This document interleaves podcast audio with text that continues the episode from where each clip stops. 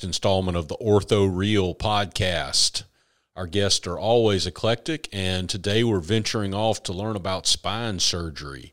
Uh, our guest today is Dr. Alok Sharan. Uh, he is a world renowned orthopedic spine surgeon, trained at NYU.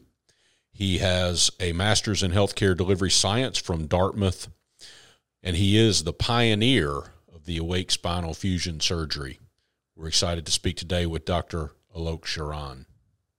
Thank you, Dr. Barber. Thank you, Matt. It's really an honor to be on your podcast and been a big, big fan of yours um, through the LinkedIn community of all the neat innovations. So truly, I'm, I'm really honored to be on your podcast today. Well, thanks so much for coming on. You may have to do a little bit of uh, education uh, here because a lot of what we deal with on the Ortho Real podcast is around joint replacement, which I, I know about and understand. So we're venturing off of our previously beaten path into a little bit of spine surgery on this episode. And I know some about that because I went to medical school and I did an orthopedic surgery residency, but certainly not an expert in this space like you are. Um, for patients and people at that level that are listening, I had a professor in residency who said that in spine, you can really do two things. You can decompress the neural elements of the spine and you can confuse the bony elements. Now, obviously, very technically demanding, very exacting procedures around it, but those are, are kind of the two main things that you can can do. To me, when I talk to patients, because I have hip patients who have back issues and things like that, I think spine surgery is sort of a in a lot of ways it's it's sort of a black box that, that patients have a lot of misunderstanding around. How do you explain what you do to patients? That's a great question. And I really enjoyed the way you frame it because, as you've mentioned, it's really just two things that we do in spine surgery. We either decompress nerves or we fuse bones. Ultimately, what I tell people is that as a spine surgeon, my job is to decompress the nerves. When people understand sciatica, people understand pinched nerves. And my goal is to take care of people who have pinched nerves with pain that goes down their legs or pain that goes down their arms sometimes, unfortunately, um, not only do people have pinched nerves, though, they have instability because their joints are loose. And when that happens, we have to fuse them as well. So we don't fuse people generally for back pain. We really fuse people when they have sort of sciatica symptoms, when they have pain that goes down the leg, That's what we take care of. And it's challenging because there's so many different parts of the spine so what makes our job so challenging is that it's not easy to figure out what the source of the pain is. But the nice thing is, and the reason why I continue to do spine surgery is that when we do figure it out, the impact is great. I think that's very well put, and those those are exactly the things that I see. You know, what I do, I think diagnostically is a lot easier, right? I mean, a lot of times, if you have bone touching bone in your knee, we can all recognize that that's painful and there, there's probably something to correct that. I have two spine surgeon partners and you know they're just absolute rock stars and do great work, but I, I know that's a, a tough thing to explain some of the nuance of that to patients and, and what can be done and what should be done. And I think patients have misconceptions sometimes that fusion is you know, enormous surgery that's going to leave them in more pain, or they just want something small. And then on the flip side, they might like the idea of, of a very small, minimally invasive decompression. But as you said, if they're left unstable, they may have the same situation or worse if you don't do enough to address it. So those are right. the things that I see and, and I, I think is remarkably complex about what you guys do. For sure. And I think with the, the, the unfortunate thing is that um, spine surgery, to some degree, has gotten a lot of bad press. And um, we'll get into this later about my whole awake spinal fusion program. But really, what we've been trying to do with our whole awake spinal fusion program is to make spine surgery a good experience, a safe experience, so people don't avoid it. Um, we want to make spine surgery as easy for patients as knee and hip replacements are, so they don't think twice about having it if they need it. I think that's key. And exactly as you said, and you touched on it earlier, the results of these surgeries can be absolutely life changing. I mean, you're restoring mobility and the ability to walk for patients and, and taking away pain in their extremities and, and really getting them to understand that I think can be nuanced. So I, I, appreciate what you guys do in that space.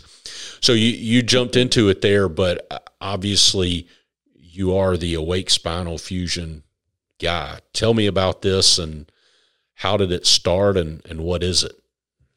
Yeah, it's a great story, and I have to say, it. I have to give a lot of credit to you guys, meaning you, the hip and knee replacement surgeons, because um, um, you know when I was a resident, uh, obviously I took care of patients with hip and knee replacements, and uh, knee replacement surgery was a really tough surgery to take to see patients recover from. And the fact that you've been able to take a knee replacement and make it an outpatient procedure was remarkable. I took a lot of lessons from um, some friends who do hip and knee replacements outpatient to really understand how they did the um, the, the journey, the transformation. And a lot of the transformation wasn't around, let's say, the exact surgical technique. I know there's some controversy around anterior versus posterior, but a lot of it was, was around um, regional anesthesia.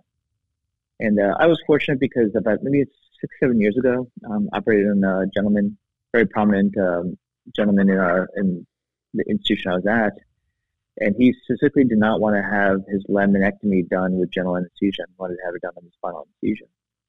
And the notion of doing lumbar laminectomies under spinal anesthesia, quite honestly, Matt, it's been around for a while. It's been published and stuff. But for me to do it was a novelty. And um, we did the surgery, and the surgery went really well. And what was interesting was I, I had been doing that surgery and started seeing good results. And um, at the time, I was in an academic institution. I switched over to private practice. And um, it was fortunate because I was working with a group of anesthesiologists who really understood the value of uh, regional anesthesia. They're doing it for all different types of surgery, not just orthopedics. And um, when we when I came to them and said I want to do all my lumbar procedures under uh, spinal, they were all for it. They saw the value of it. I didn't I didn't need to convince them. And we had to work through a couple of kinks here and there, but you know the results were remarkable, such that I had a medical student go back and look at our data just to make sure that it was um, we were doing the right thing, and it was it was a marked difference between general versus spinal anesthesia. Um, that was just for lumbar laminectomies, and people were going home within a couple hours. They weren't taking narcotics. You know, they're just completely satisfied with the operation. Um, what was interesting though is that as I was getting better at doing laminectomies under spinal, um, we started thinking, okay, lumbar fusions, not that much different. Our times weren't that much greater. Why couldn't we do a lumbar fusion or a spinal anesthesia? Um, there were some talks of it. There's a couple of case reports here and there and people talking about it, but no one really describes spinal anesthesia for lumbar fusions. And so talked to my anesthesiologist. We had a lot of confidence in ourselves and we did it and we pulled it off. I still remember that one of the first patients that we operated on um, was a lady who had a spondylolisthesis. She was in her 60s. She was a widow. And uh, she had previously had, uh, I think, shoulder surgery under general anesthesia. And uh, after the surgery, she developed a little bit of um, cognitive problems, delirium. She was a widow, didn't really have anybody taking care of her. And she was really, really scared to have spine surgery because she lived by herself and didn't want to be in that confused state. I told her that I could do the surgery under spinal anesthesia, and she was enthusiastic about it. We did the surgery, and it went really, really well and um, it gave us the confidence to think that we were doing the right thing. So subsequently after that, there was a um, new regional anesthesia block that was described about five, six years ago for spine surgery. And uh, we incorporated um, Exparel, which I'm sure you're familiar with. Yes, and sir. we essentially were able to block out the muscles that normally feel pain after surgery. And by doing so, we found out that our patients who were undergoing lumbar fusion with both the spinal anesthesia along with this regional block were just having no pain at all. It was it was amazing. And if you go to our website, um, awakespinalfusion.com, you'll see some of these patients, and really you can't even tell that they had surgery. So it's really just stumbling upon that combination of spinal and this regional block that has given us confidence um, to say that we don't need general anesthesia. Um, a spinal fusion surgery can be an outpatient procedure. Um, patients don't need to take narcotics. Really, it's only for a couple of days that they take narcotics, and um, really there's complete satisfaction. I think we've done about 200 awake spinal fusion now, and, and the patients are doing great. It's remarkable, actually. It's amazing. In preparation for this, I visited awakespinalfusion.com and got to see some of the experiences of your patients. And you've got some, some footage of their anesthesia and intraoperative, perioperative sort of experience. For somebody that hasn't seen that, maybe that's coming from a patient side of this, could you explain that to them of, of what that experience is like? And then maybe wrap into it for me or for some of the surgeons or folks in the medical device industry that are listening.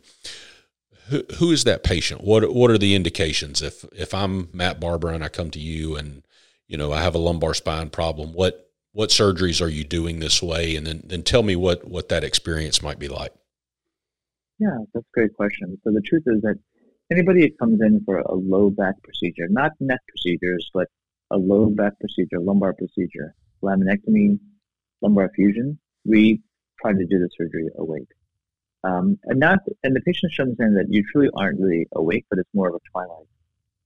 So what we do is, um, for the patients who come in, we essentially do a minimally invasive approach to the surgery, numb people up from the waist down, and give them some twilight medicine, and uh, do our work for about an hour, hour and a half. And the patients can expect that after surgery, they're going to have minimal pain and be up and walking in a couple hours, and more most often going home the same day for either a laminectomy or a spinal lumbar spinal fusion. And my expectation is after the surgery that people will be on narcotic pain pills for really just a few days. Um, I think about 70% of our patients are off of narcotics by within one week. And most patients are back to work within a week or two after this lumbar procedure. And in looking at some of your videos, patients actually are awake and participate in their positioning uh, on the the actual table for surgery, which is uh, a little more involved with spine surgery than it might be for, say, a joint replacement, um, where where they're sort of ensuring correct alignment and, and positioning themselves. And that's that's really helpful, right? Because um, unfortunately, being on your belly for an hour and two has its own risks so what's been nice actually is that because the patients can position themselves, they can put themselves in a position which they're comfortable with. And the truth is actually there are times when an hour into the surgery we'll even, even say to the patient, hey, do you want to position yourself or reposition yourself? And they will. They can put their arms in a comfortable position, move the head around.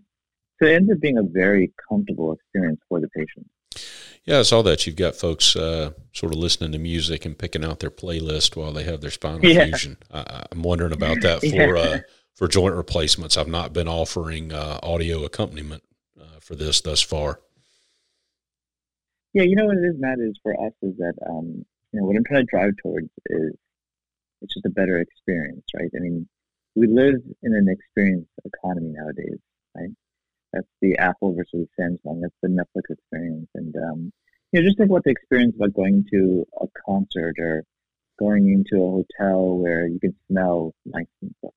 Why, why shouldn't surgery be a good experience, right? Why couldn't, why shouldn't you be able to listen to your Spotify playlist while you're having surgery or be able to watch a movie while you're facing down? There's no reason why you shouldn't be able to do that, right? We're not there yet. But to me, actually, when the patient's awake or say in twilight, it gives you the ability to do all this. Yeah, and more so, I think even than just their their enjoyment of an experience. I think the fact that you're you're helping to reduce anxiety around something that can be uh, anxiety provoking in a lot of sense for patients. Exactly right. Exactly uh, right. What uh, if we get a little more technical for some of the folks uh, in medicine and in the healthcare industry? What what procedures are you doing? Are these all one level fusions, multi level ever? Um, certain patients or certain indications that you just know this is not a good idea. Don't do it for this patient. Do it for this patient. Yeah, we're doing one and two level lumbar fusions, multi level laminectomies.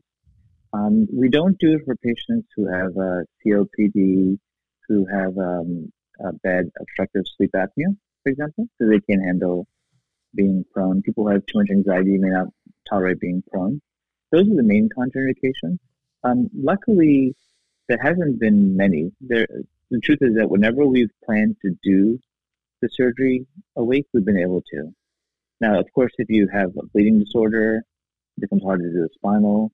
If you have any kind of like cellulitis, we can't do the spinal. But sure. generally, we have a good idea going into it. um, that we're going to be able to do this awake and we can execute. Are these done uh, in a hospital or a surgery center or a mix of both? Mix of both, right? So they're the a lot of the laminectomies we do in the ambulatory surgery center.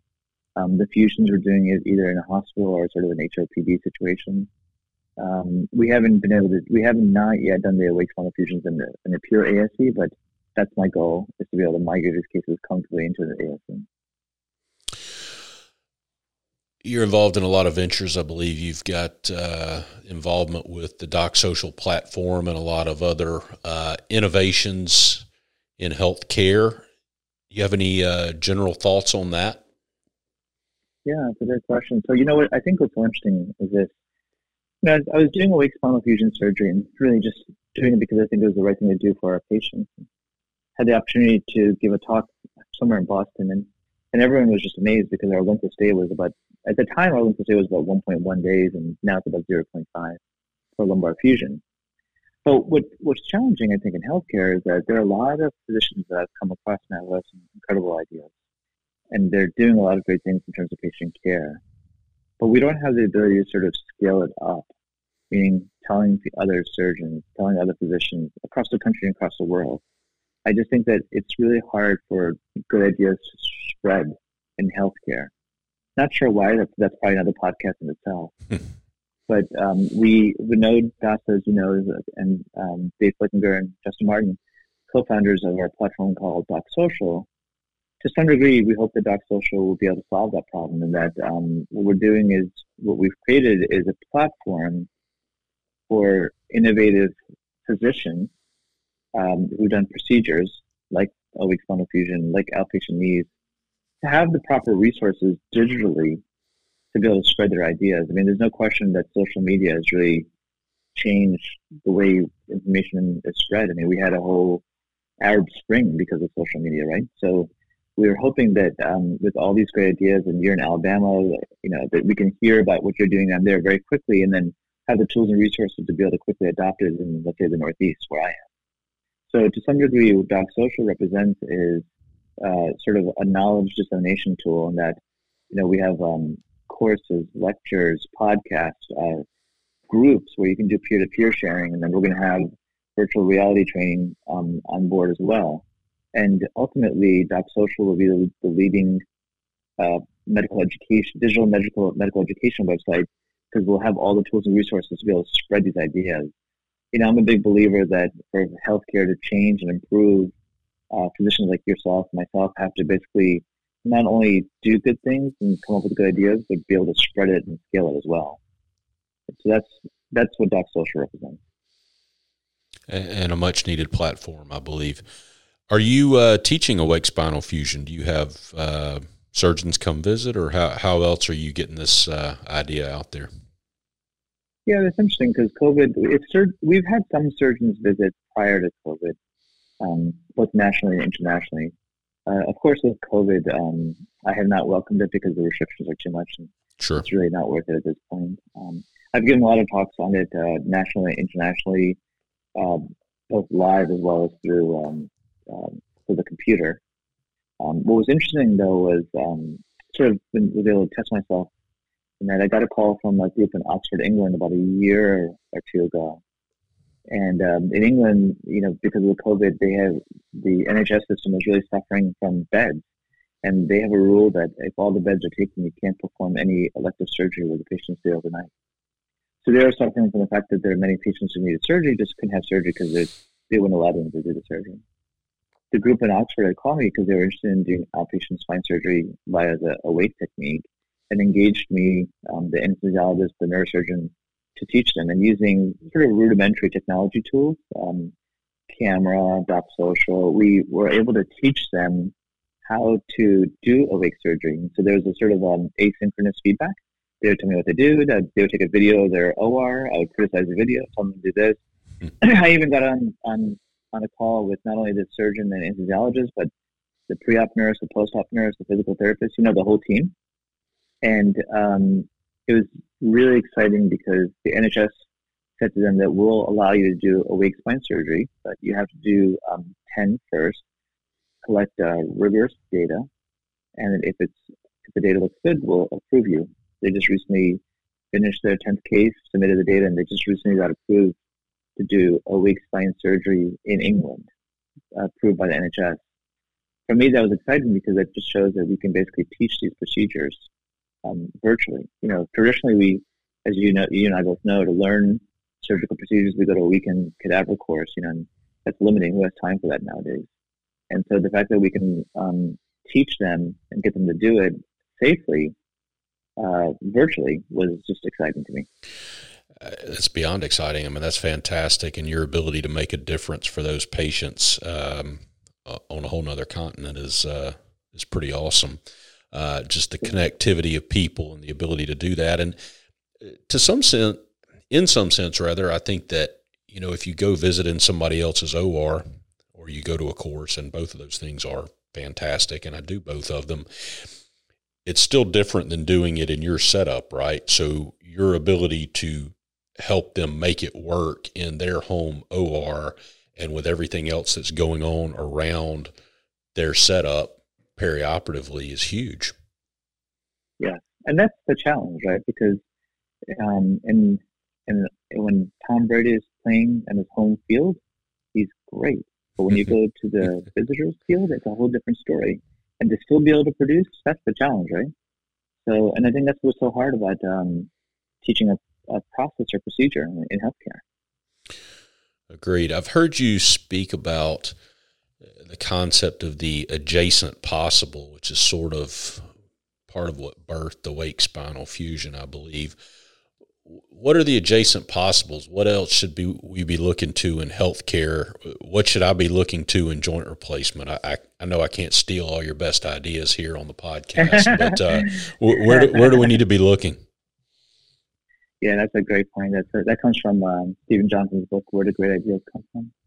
And what's the next uh, iterative idea? I think a lot of times in healthcare we get so caught up on thinking about the moonshot that we forget about the ideas that are right in front of us. Um, I think that not I, I can't I can't tell you that I know exactly uh, what the next idea is going to be for you, but an idea that I've spoken about, Becker's has talked about, is um, this notion of I think uh, creating these outpatient focused factories. Um, I think that we've shown pretty well that um, hospitals that focus on, let's say, just orthopedics or just cancer or just eye surgery tend to have better results than general hospitals now I think what we need to do is, um, first of all, take a lot of surgeries that can be done ambulatory and move into an ASC focused on just those procedures, outpatient hips, outpatient knees, outpatient spine.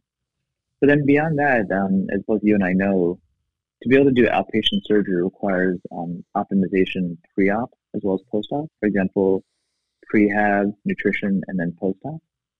So the notion of an outpatient focused factory is really just looking at the patients over the full spectrum of care when they first have their pain and really try to standardize from end to end across the whole episode. If they need a procedure, have that standardized in the ASC. But the I think what the next adjacent possible idea is going to be is this sort of I, I call it a disaggregation of hospitals. Let me explain to explain to that, concept in a second. But but I think we're going to have to start seeing now are these focused um, ambulatory surgery centers focused on just doing knee replacements, focus on just doing spine surgery, attached to a center of excellence. So an outpatient spine surgery ASC attached to a spine center, an outpatient knee replacement center attached to an arthritis center. And so you can go end to end on how the care is. I think what's the where this comes from is um, Regina Herzlinger, Harvard Business School professor, talked about the idea of the focus factory. I think that, you know, generally is acceptance that's a, that's a good idea. But if you look at hospitals, you know, they went from this general model where they were doing cancer and GI and orthopedics, and then they started focusing on just orthopedics. And then orthopedic itself started becoming specialized for joints and hand and sports and whatnot. Right. So now what you're going to see is this, this aggregation of orthopedic hospitals into these small focus factories focused on one area of orthopedics. I think that's the next adjacent possible idea in healthcare. Very interesting. So you'll have a bigger center that will be mm, like almost a population management type setup for musculoskeletal care or for eye care or for whatever, and then you'll have sub subdivisions of that to handle particular surgical events. Correct. Neat. Correct. So then you have a ASC just devoted to doing knees, or just doing hips, or just just hips and knees, and you have an ASC just devoted to doing spine surgery. Or now there's a cardiac. There are a lot of cardiology procedures are being done in ASCs. So and you just focus on that over and over again. So the staff, the staff just knows that the, from a research perspective, you're very efficient. You know, and I think that the quality of care is going to be better in that particular situation. Dr. Sharan, thank you so much for joining us uh, and for sharing uh, about not only your great thoughts on healthcare, but this truly interesting process with Awake Spinal Fusion. For people that want to find you, how do they get in touch? Oh, great. Thank you. Now, you, I would encourage everyone to come to my website, www.awakespinalfusion.com, and you can um, connect with me there. Uh, as, as you and I both know, we, we are both very um, we, we both we both use LinkedIn very very commonly, so of course people can reach out to me there as well. Well, I appreciate you uh, sharing with us, and I appreciate your patience in uh, walking me through the spine portion of this. Uh, it's been great talking to you. Thanks for coming on. Thank you for having me. It's been great. I really appreciate it. Nice to meet you. Thank you for joining us for this installment of Ortho Real. Remember to like and share this podcast.